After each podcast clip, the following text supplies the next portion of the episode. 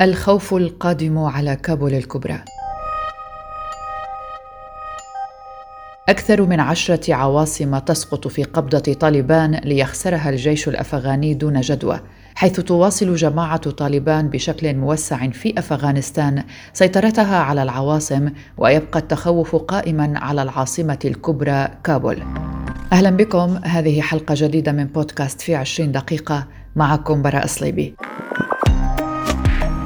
مدينة قندهار ثاني أكبر المدن الأفغانية والتي كانت معقلا سابقا لطالبان سقطت بدورها في يد الجماعة لتسقط كذلك عاصمة ولاية هلمند في جنوب أفغانستان. إخفاقات كثيرة للقوات الأفغانية أمام تقدم طالبان بينما قررت الولايات المتحدة وبريطانيا إجلاء رعاياهما ودبلوماسيهما بسرعة منها في مواجهة الخطر الذي يهدد العاصمة كابول، فيما يعقد حلف شمال الأطلسي اجتماعا حول هذا الوضع في هذا البلد. ورغم الوضع الأمني الذي يشي بأن القوات الحكومية في حالة انهيار وعجز عن كبح تقدم طالبان إلا أن الجيش ما زال يقاتل بكل قوته فيما أوضح الناطق باسم وزارة الدفاع الأفغانية لأخبار الآن. يقاتل الجنود الأفغان طالبان بمعنويات مرتفعة واستراتيجية واضحة من أجل حماية الشعب الأفغاني. وخلال الساعات الأربع والعشرين الماضية كبدوهم خسائر فادحة ودحروهم وخلال ثمانية أيام سيطرت الجماعة على حوالي عواصم نصف الولايات الأفغانية وباتت تسيطر على الجزء الأكبر من شمال البلاد وغربها وجنوبها. وقال نصر الله فرحان قائد وحدة متطوعين لأخبار الآن هم همکاری خود داشته. خب مشکل از جبهه کمبوتی خود داره. دعمتنا الحكومة لكن ذلك ليس كافيا لنا. ومع ذلك لدينا الإرادة للقتال عبر متطوعين بمعنويات هائلة لمواجهة طالبان رغم تسجيل بعض الجرحى في صفوفنا.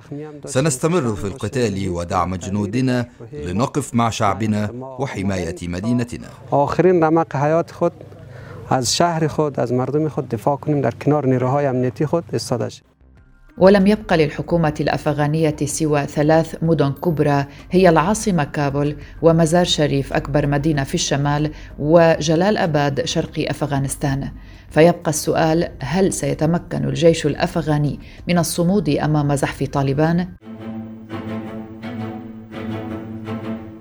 مساعي طالبان للاستيلاء على أفغانستان تصطدم برفض شعبي اولا ثم استنكار وغضب دولي ثانيا في ظل رصد انتهاكات لمقاتلي الجماعة سواء من عنف يهدد أجسادهم وحياتهم أو فرض إجراءات متشددة تجاه السكان بمجرد دخول المدن الأفغانية. الموقف الدولي بدا واضحا أكثر من ذي قبل. حيث أعلن الاتحاد الأوروبي فرض عزل دولي حال وصول طالبان إلى الحكم. كما انتقدت بريطانيا ودول أوروبية عدة ما تقوم به جماعة طالبان من اشتباكات مسلحة سعيا للاستيلاء على الحكم ولو كان على حساب الأمن والاستقرار.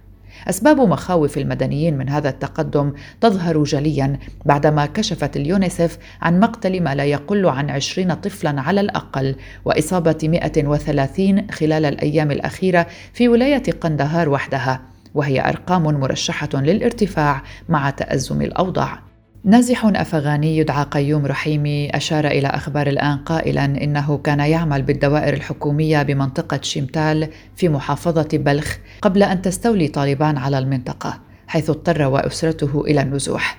وقال بأنه ليس لديهم ما يأكلوه ولا يساعدهم أحد وإذا رجعوا إلى مناطقهم فإن طالبان سوف تقتلهم جميعا.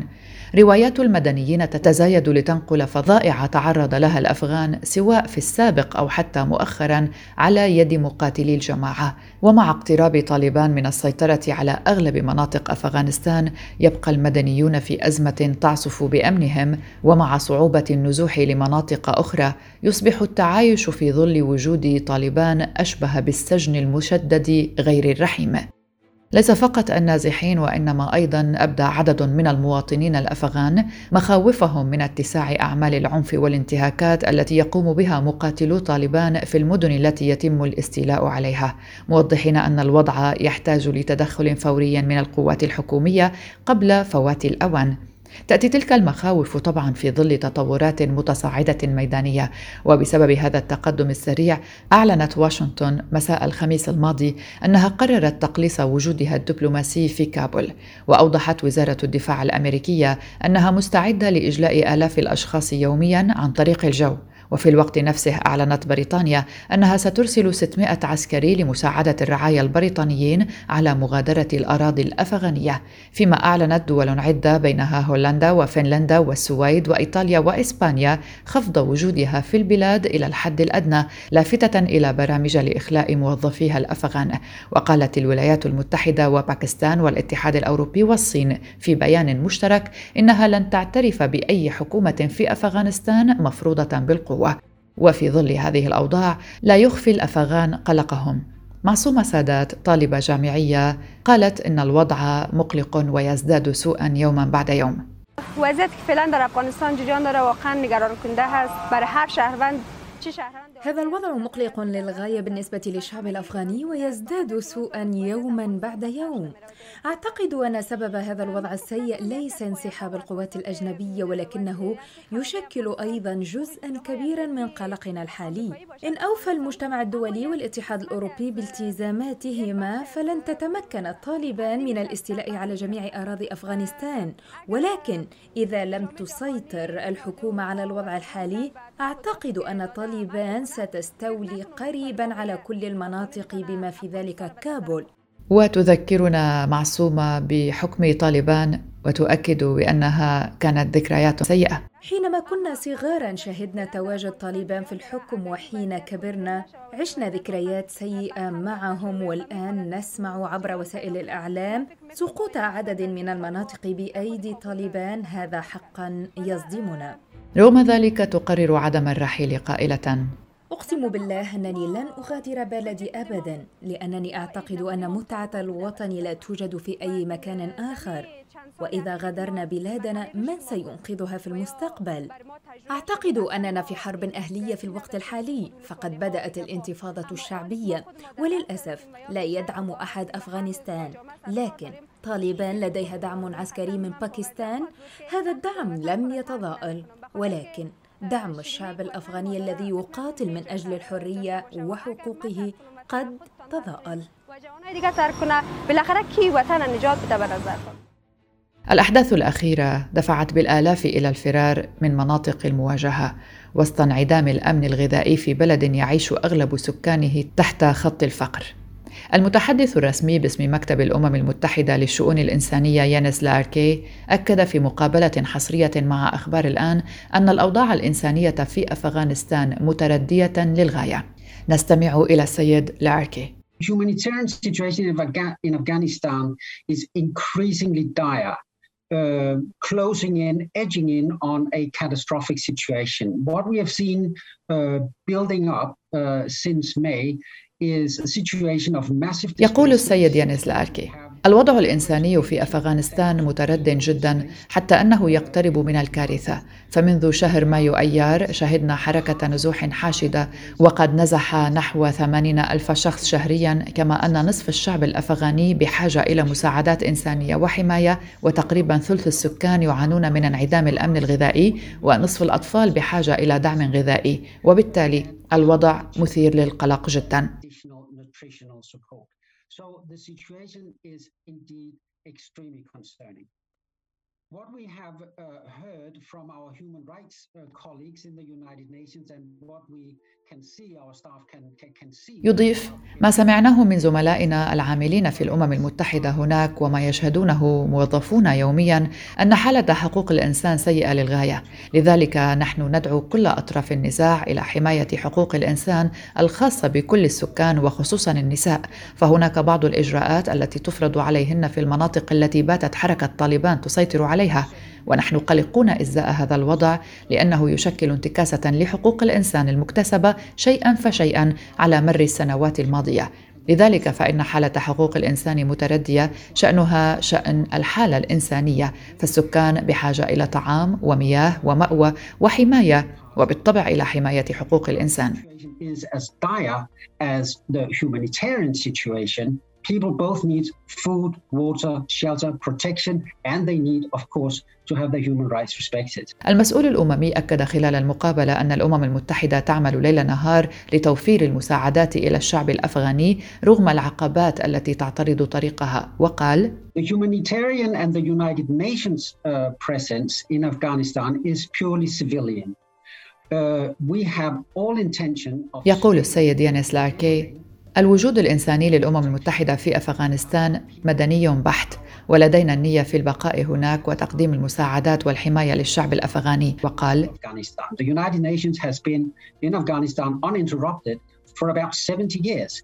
Uh, and humanitarian organizations right now there's uh, more than 150 of them. نحن نتعاطى مع السكان المدنيين فالأمم المتحدة موجودة في البلاد بلا انقطاع منذ 70 عاما تقريبا وثمة أكثر من 150 منظمة إنسانية اليوم تابعة للأمم المتحدة. ونحن نعمل في كافة أنحاء البلاد كما أننا ملتزمون بالبقاء لمساعدة السكان الأكثر احتياجا أي النساء والأطفال والرجال. وهذا ما ننوي القيام به.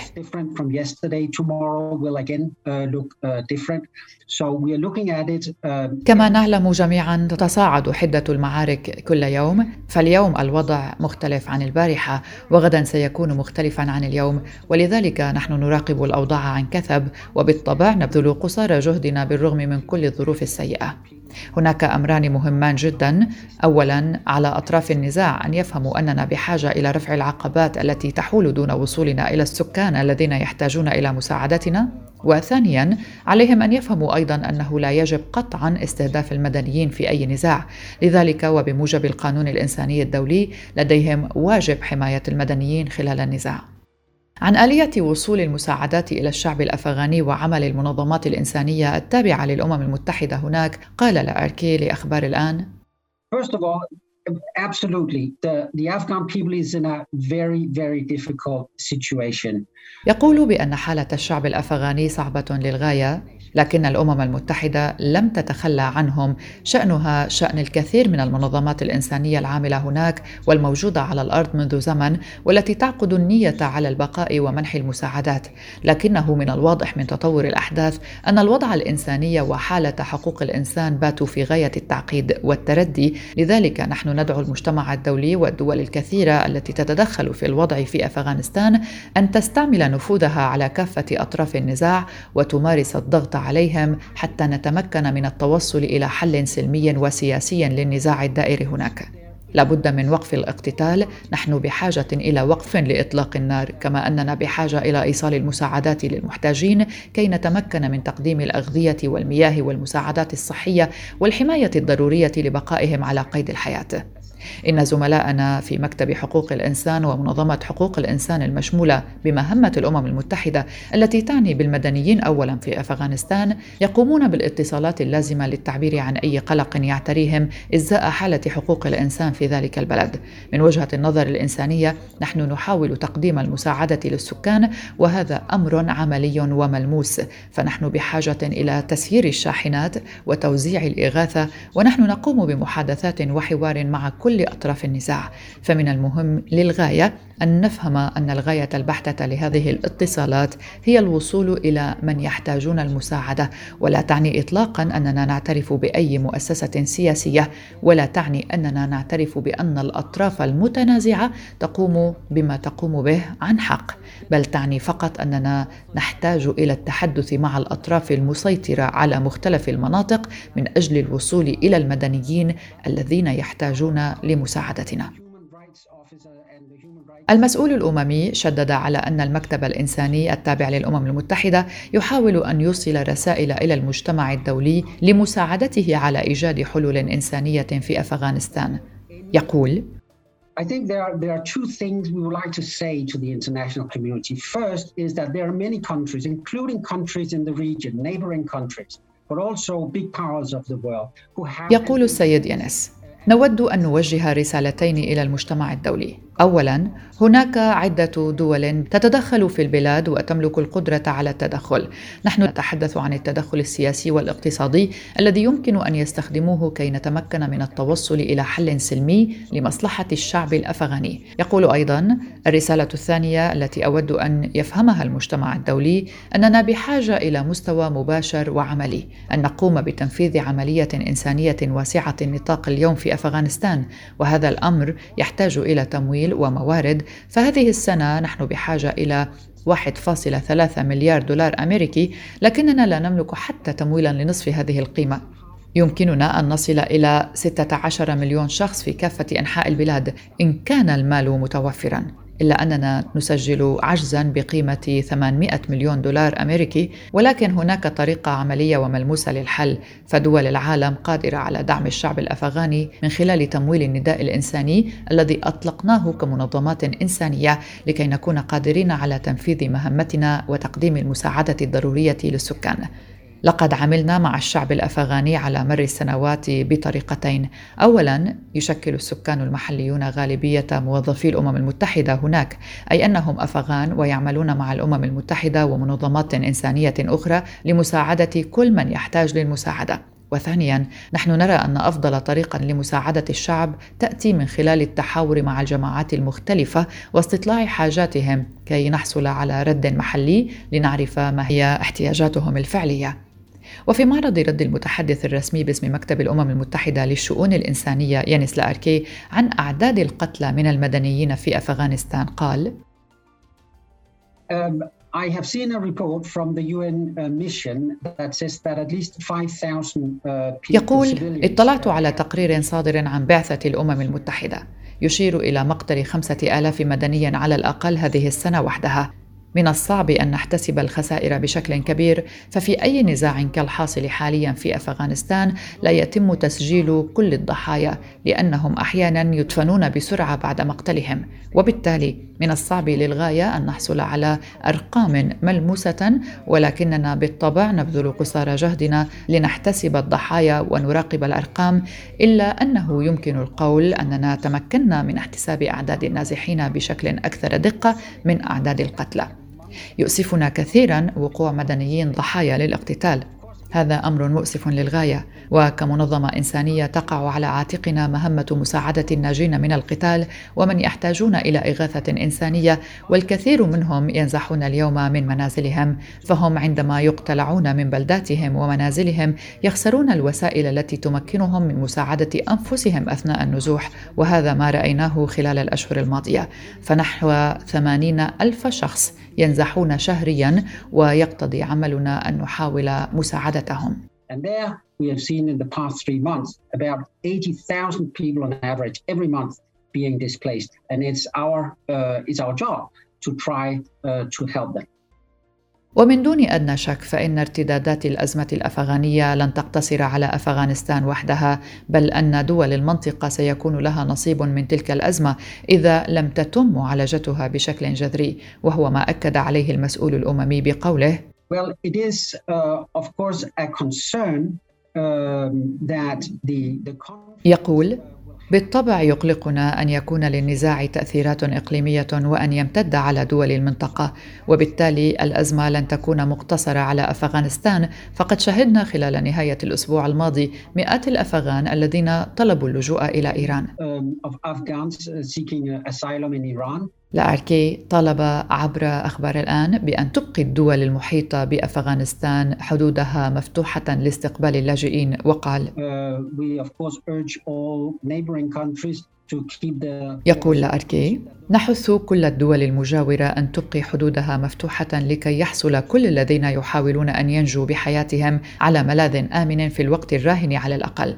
وحده المستقبل كفيل بأن يؤكد لنا إن كان النزاع سيبقى معزولا ولكن إن كان هناك نية سياسية لدى دول العالم لمساعدة أفغانستان فلديهم أيضا القدرة على ذلك. وكما ذكرت وهناك أيضا طريقة لمساعدة المدنيين داخل أفغانستان عبر المساعدات الإنسانية ونحن قد أطلقنا نداء فرجاء قدموا لنا التمويل اللازم لكي تصل المساعدات للأشخاص المناسبين.